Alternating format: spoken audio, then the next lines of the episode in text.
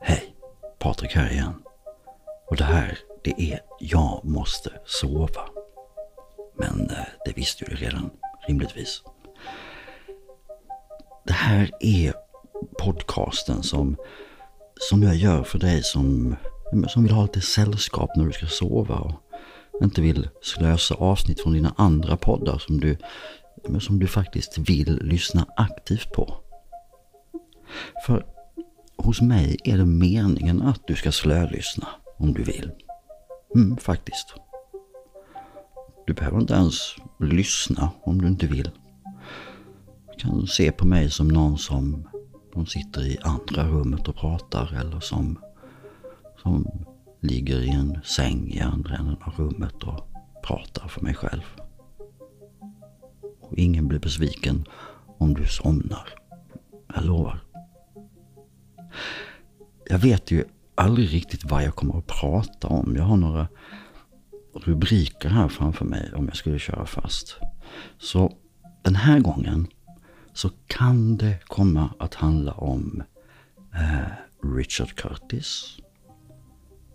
En resa tillbaka från Mexiko. Eh, komplimanger. Blyghet. Eh, vidskepelse har jag skrivit här. En promenad från mitt gamla hem i Madrid upp till Plaza de España. Möta en yngre version av sig själv. Hm.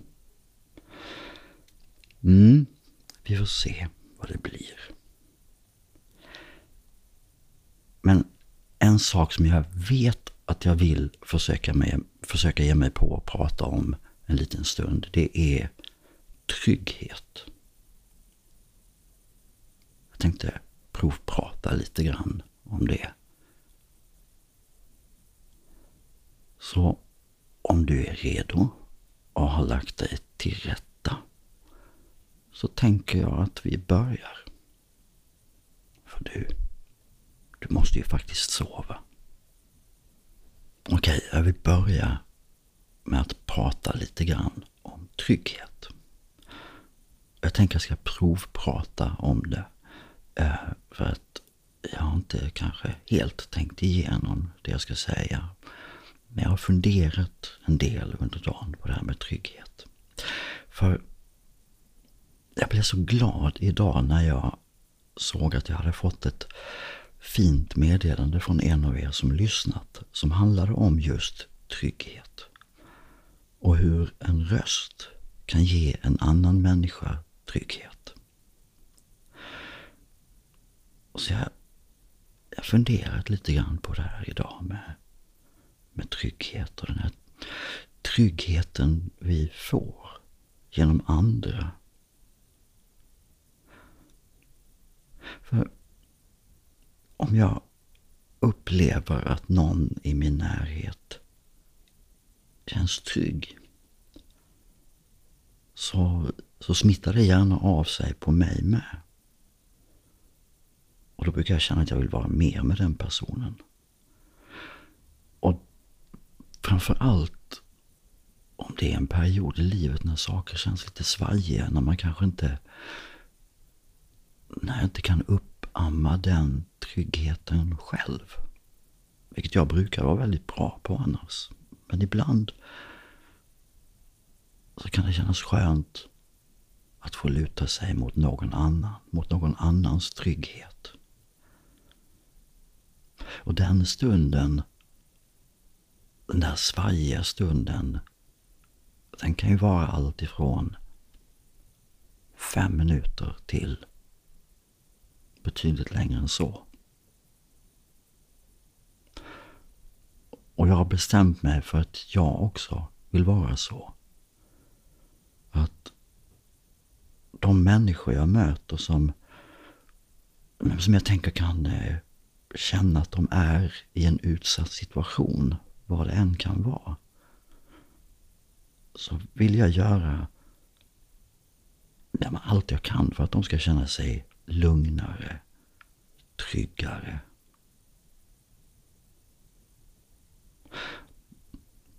Tänk också att en av de känslor som väcks i oss gentemot de här människorna som, som ger oss av sin trygghet. En av de känslorna det är, det är kärlek. Ren kärlek. Och så tänker jag att kärlek gör oss till bättre människor. Mm. Trygghet är ju liksom ett, det är ett mänskligt behov. Det ligger på, på andra plats i Maslows behovstrappa. Och då tänker jag så här. Och det här har jag tänkt ut innan, det ska jag erkänna. Om trygghet gör att vi känner kärlek så borde vi sträva efter att låta så många som det bara är möjligt få känna trygghet. För då tror jag att vi också blir snällare. Som Bob Hansson sa, kan vi inte vara snälla nu? Och sen dör vi faktiskt. Det är inte alltid vi kan luta oss mot någon annan. Och jag tycker inte det är eftersträvansvärt heller. Jag tycker att vi ska, ska bli så trygga med oss själva att vi i första hand ska luta oss mot oss själva. Och sen ibland när, när inte styrkan finns där så kan vi luta oss förhoppningsvis mot någon annan som är starkare just då. Men det här med då att att inte alltid kunna luta oss mot någon annan, det gör ju att vi måste förlita oss helt på oss själva. Och kunna känna en trygghet i oss själva. Och jag tänker att, och nu provtänker jag igen. Tänker att trygghet är besläktat med mod. Och att mod och trygghet korsbefruktar varandra. Vad jag menar är att vi har ju alla känt en oro, en rädsla, en blyghet, en skräck inför någonting. Och så provar vi till slut ibland ändå att bara uppamma det där modet. För det är någonting vi inte kan be någon annan göra åt oss. Utan ska det här bli gjort, ska det här bli sagt, så är det vi själva som får göra det.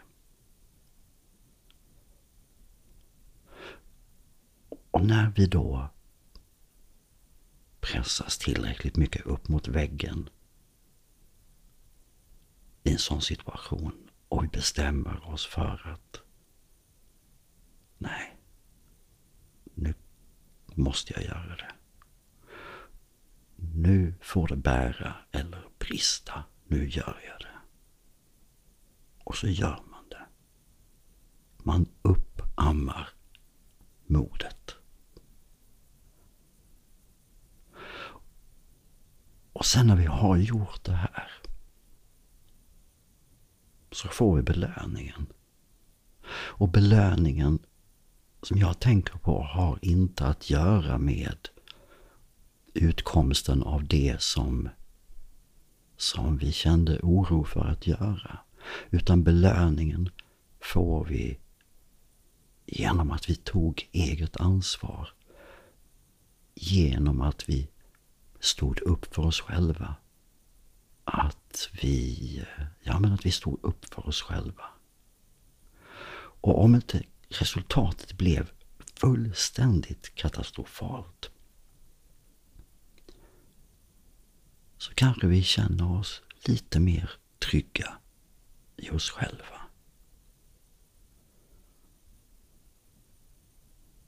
Och gick det bra gick det okej okay den här gången så kanske jag kommer att våga utmana mig själv igen.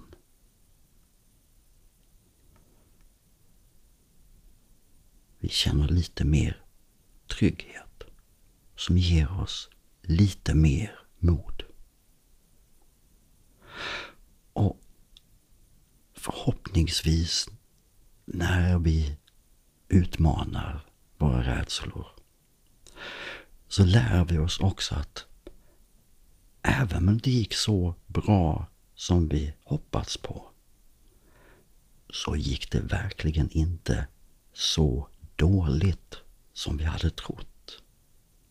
Det var inte lika pinsamt, svårt eller jobbigt.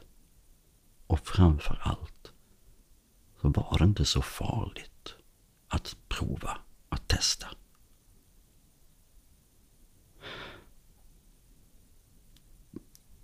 Jag har blivit bättre på att utmana mig kring det här genom åren. Jag, har, jag är inte klar. Det dyker alltid upp nya saker som, som kan oroa en. Så man måste bara ta ett beslut att göra det. Det är också så lätt att hamna i, om vi pratar framförallt människor som har drömmar. Drömmar om att måla, spela musik, resa. En massa sådana grejer men de, de skjuter det, eller vi skjuter det framför oss för att det finns en rädsla.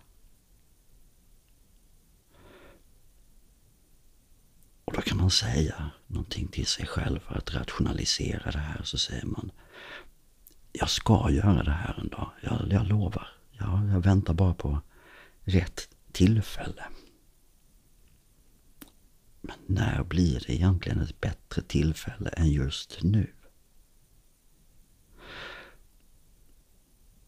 Jag skilde mig för ett par år sedan och då med ett stort behov efter den relationen så fördjupar jag mig i stoicismen. Och jag ska inte fördjupa mig här överhuvudtaget i det, men kort beskrivet så är det en, en väldigt praktisk filosofi som de ställer väldigt handgripliga frågor om livet som har mer än 2000 år på nacken. Och det känns fortfarande fullständigt allmängiltigt vad de tänkte då. Jag ska som sagt inte fördjupa mig i det här, men för att det är bara ett helt, det är ett alldeles för intressant ämne för den här typen av podd.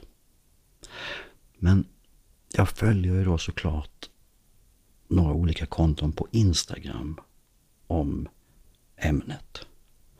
Och för inte så länge sedan så läste jag en filosofisk tanke kring hur vi skjuter saker på framtiden och så vägde man dessa val att vi skjuter upp framtiden mot att vi inte faktiskt vet hur mycket tid vi har här.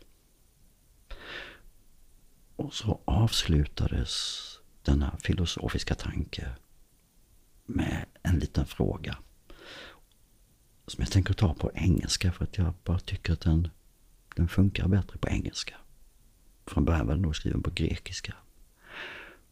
Men det här att vi skjuter saker på framtiden när man säger en dag så ska jag. Men eftersom vi inte vet hur mycket tid vi har här så kan frågan vara One day or day one. Du känner att det är dags för mig att kolla så du inte lyssnar allt för aktivt. Va? För det som jag säger här, det är inte det är verkligen inte så viktigt att du ska ligga där och vara vaken för det. Det är bättre att du bara liksom vänder dig om. Bara ta in min röst. Och försöker bara sväva iväg. För skulle det vara så att du tycker att ja, men jag vill höra vad han säger så ja men då kan du ju lyssna på det här imorgon igen. När du är pigg och utsövd. För just nu ska du sova, eller hur? Vet du, jag tror jag gjorde som, jag tror jag gör som jag har gjort någon gång förut. Jag räknar upp någonting. Men idag tänkte jag att jag räknar upp alfabetet. I alla fall en bit.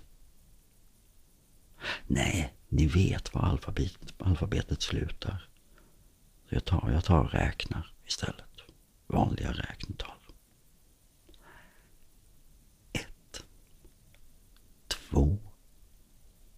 he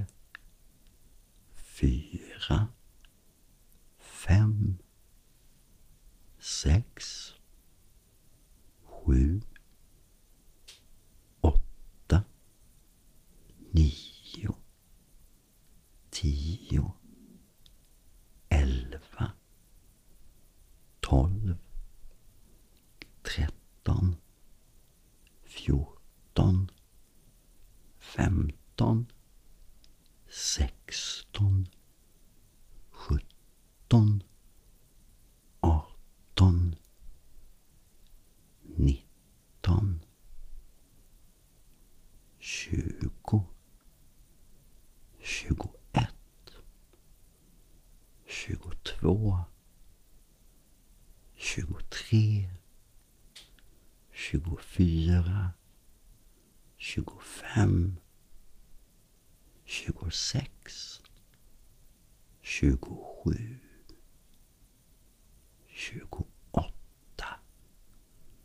Tjugonio. Trettio.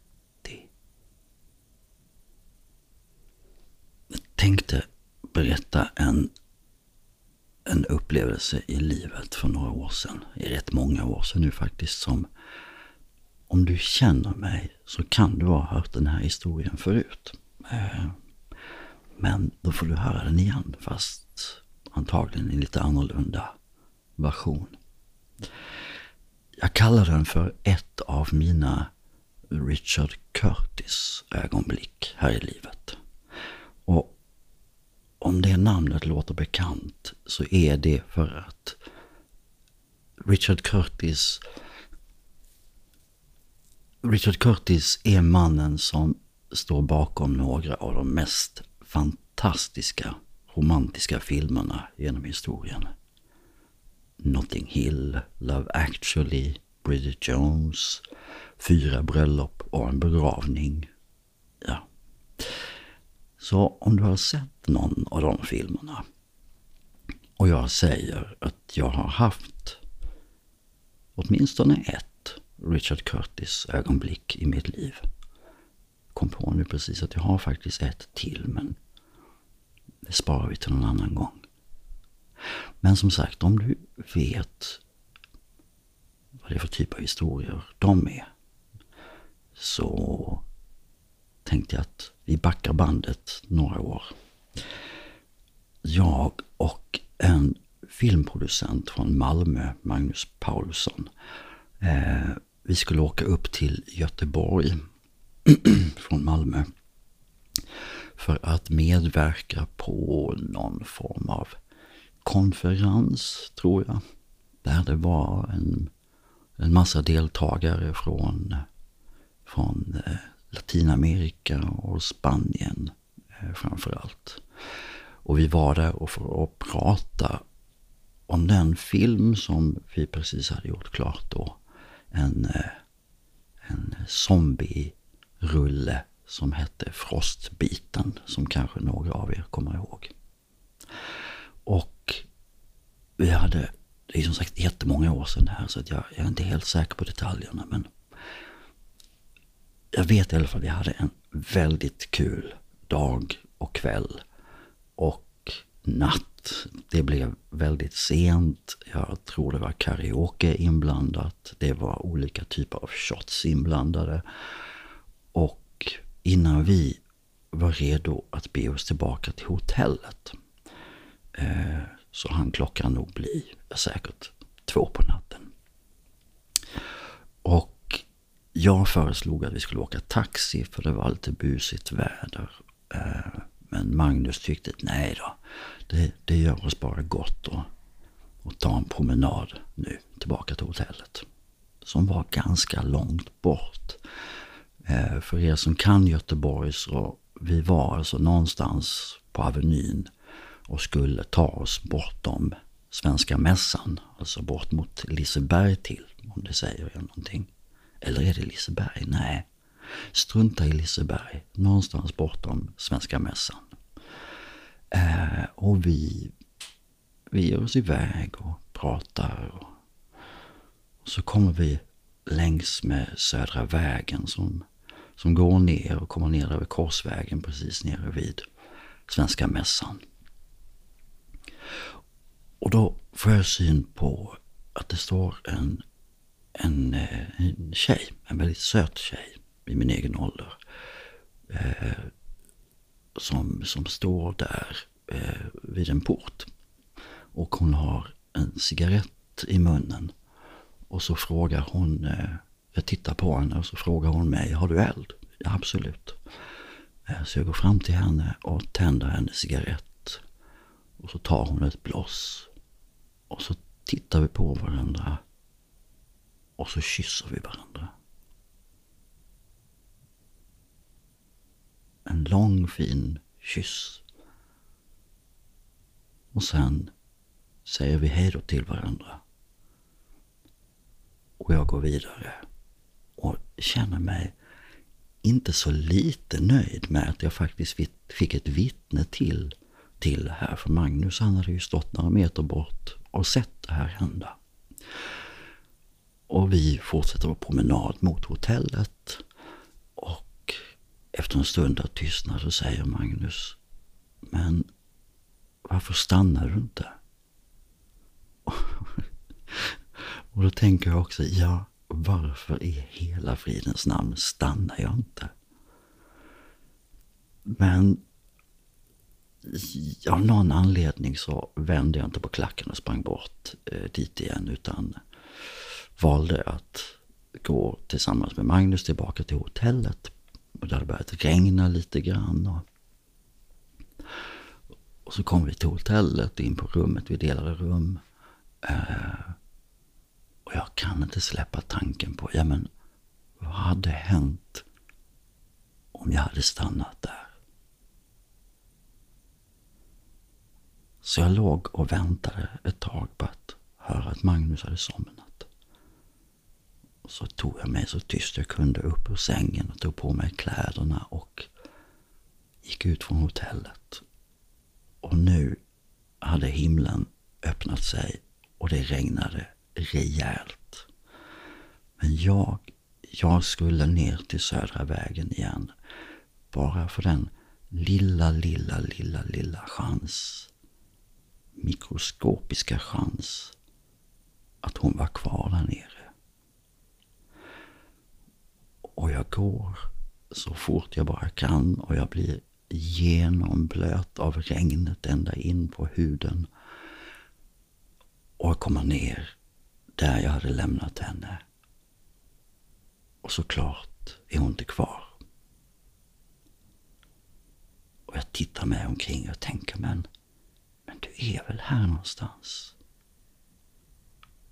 Jag tittar liksom upp taken i fönster, och tänker hon kanske sitter där någonstans och väntar på att jag skulle göra precis det jag har gjort nu. Komma till mina sinnesfulla bruk och komma ner till henne igen. Men jag får helt enkelt acceptera att ögonblicket hade varit förbi för länge, länge sedan. Så jag vänder och börjar gå tillbaka mot hotellet igen i regnet som fortfarande vräker ner. Och när jag kommer till hotellet så smyger jag in på rummet så försiktigt jag kan i mörkret. Tar av mig de blöta kläderna och kryper ner under täcket. Och då hör jag Magnus röst från andra sidan rummet. Hon var inte kvar va? Och varför, varför jag tycker att det här, varför jag tycker att det här är ett Richard Curtis ögonblick. Det är såklart just för att hon inte var kvar. Hade jag stannat, det hade blivit någonting helt annat. Och jag hade kanske inte ens haft speciellt mycket minnen kvar av den händelsen idag. Just så som det utspelade sig så blev det till ett minne som jag bär med mig. Jag kanske skulle ta och ringa Richard Curtis och berätta om det här så han får ett uppslag för en ny historia. För några år sedan så var jag på semester i Mexiko. Och när jag satt och skulle planera min resa dit så hade jag precis fått veta att jag skulle medverka i en tv-serie som heter Delis vackraste händer. Men produktionsbolaget kunde inte då säga vilka dagar jag skulle filma. Men att mycket tydde på att jag skulle filma redan på produktionens allra första inspelningsdag, en måndag.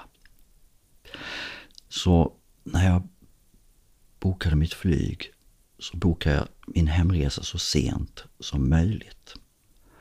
Så jag kom hem på söndagen, alltså dagen innan. Jag skulle komma hem dagen innan inspelning.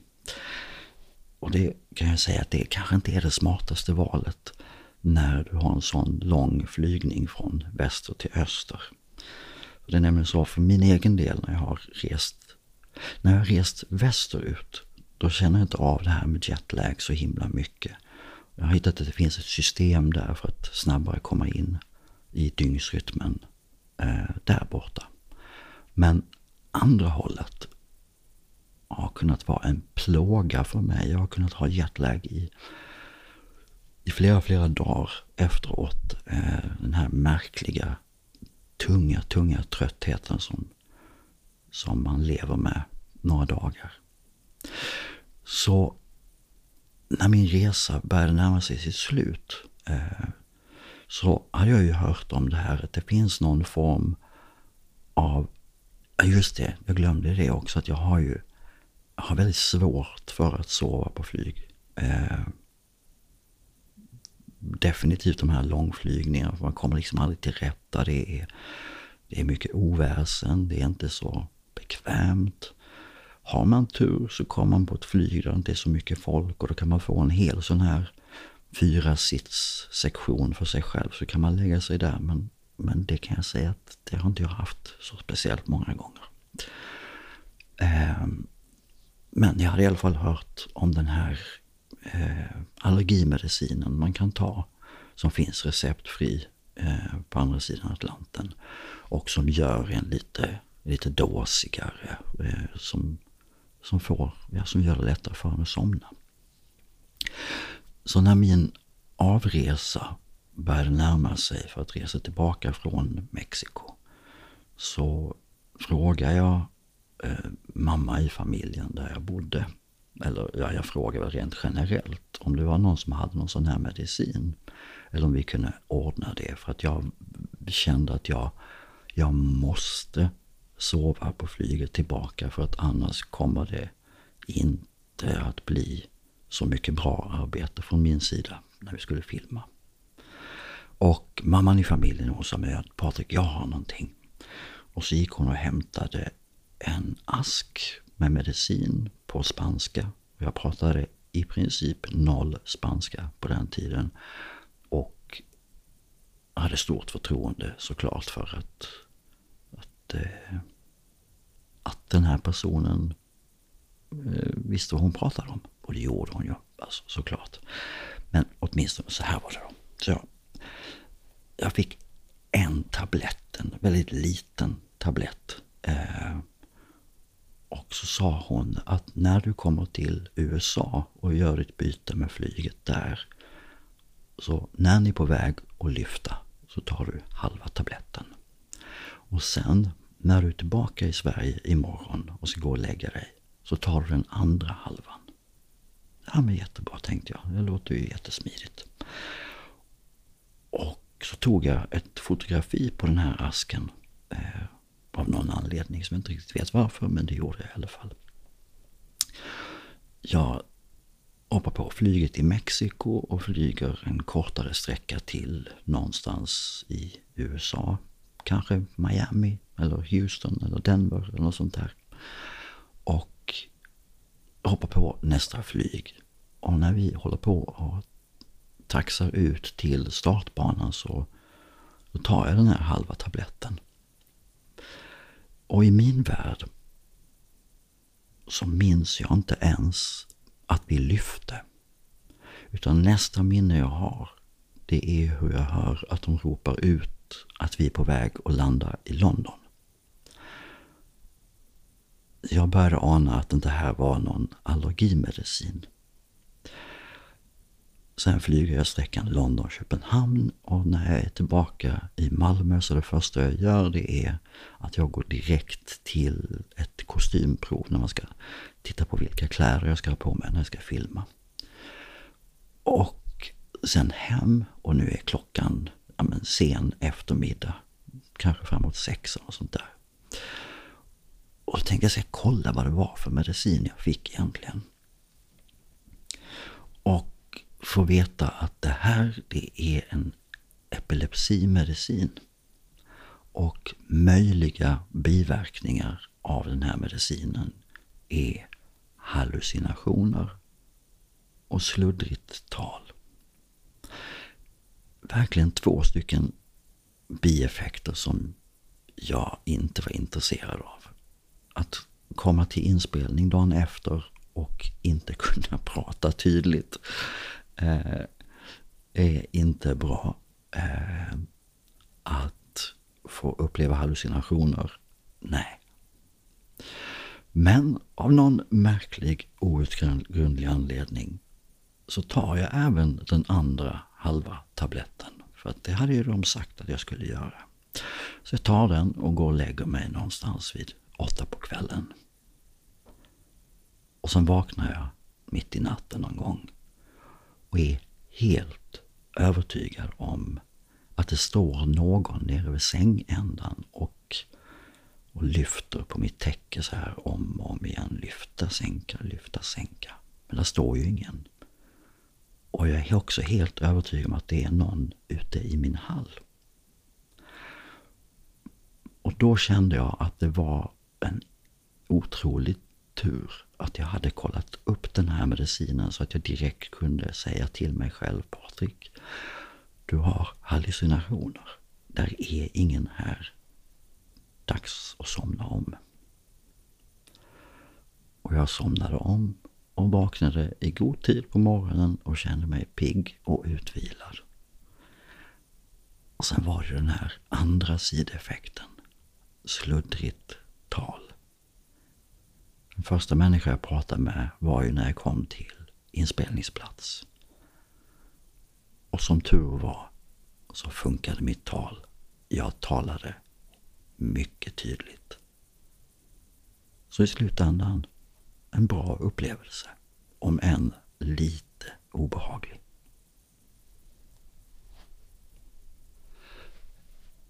Jag vet inte hur du är med att ta emot komplimanger. Det är ju en omöjlighet för mig att veta.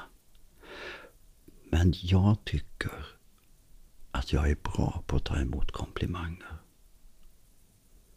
För att komplimanger... Okej, vi kanske ska göra en definition av olika typer av komplimanger. Ibland kan man ta emot och ge komplimanger där det finns en förhoppning om att man ska få någonting tillbaka. Det är vad jag brukar kalla för att fiska. Det kan man läsa i, i chattkonversationer också. Man känner att det här, det här meddelandet det handlar bara om att den andra människan vill få någon typ av bekräftelse. En komplimang eller något sånt där. Det är en typ av komplimanger och det tycker jag är helt okej. Okay. Om man vet själv att det är det man gör så är det helt okej. Okay. Och sen finns det en annan typ av komplimang och det är den som är mera, nu kommer jag inte på det snobbiga ordet för det, men såklart motsatsen. När du ger en komplimang där du inte vill ha någonting tillbaka utan du vill bara ge. Och den typen av komplimanger, den tycker jag väldigt mycket om att få. För att det är som att få en gåva, en present. Och jag behöver inte hålla med personen helt och hållet eller alls kring den här komplimangen, kring den här gåvan. I mitt arbete så kan jag ibland få komplimanger som jag förstår bottnar i helt enkelt att den som ger mig komplimangen tycker att det jag gör kan vara svårt. Eller tycker att jag har gjort någonting fantastiskt. Och själv så kan jag känna att ja, men, det var väl ingenting. Och det var väl inget speciellt med det. Men det är i min värld, min åsikt här, är helt irrelevant. För en människa har valt att berätta för mig om någonting som gjorde intryck på dem. Jag märker många gånger när jag ger komplimanger till människor, och då pratar vi om den typen av komplimang, när jag inte vill ha någonting tillbaka, utan jag vill bara få ge. Jag vill få uppmärksamma någonting i den andra människan som jag tycker att om den inte vet om det så borde den få veta det. Eller den borde åtminstone få veta att vi ser det. Att vi ser den egenskapen i den andra personen. Och då möter jag ibland, inte alla gånger, vissa kan, men många gånger så kan jag möta ett avfärdande eller ett diskvalificerande av min komplimang.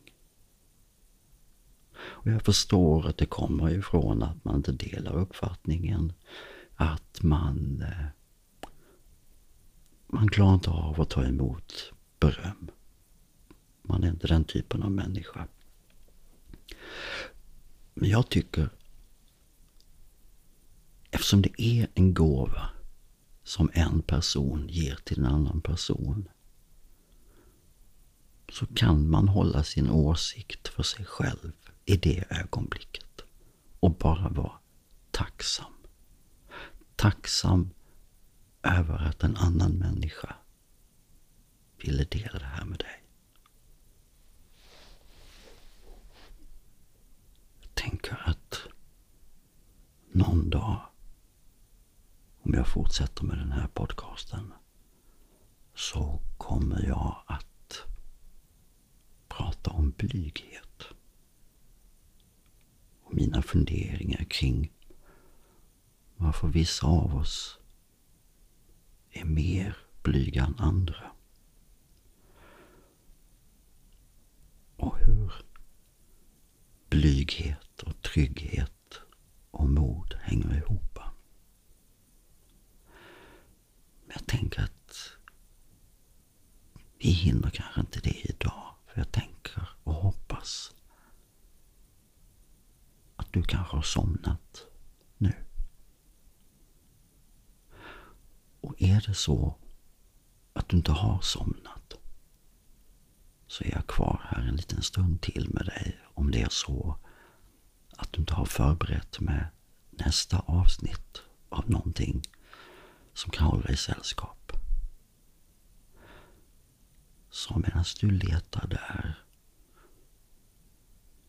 så vet jag inte riktigt vad jag ska säga. Jag kan berätta för dig att när jag tittar här ut genom fönstret här. Nästan rakt framför mig. Lite dold där bakom, lite dolt bakom moln. Så ser jag månen. Och månen verkar lysa upp så starkt att jag kan ana himlen runt omkring. Klockan är väldigt mycket och det är beckmörkt ute men det är som en. ja. Vi kan väl låtsas att det är så. Att det är lite mörk, mörk, mörk, mörk blå himmel runt omkring. Jag tänker att du kanske har hittat nästa grej du vill lyssna på nu. Vi hörs en annan gång.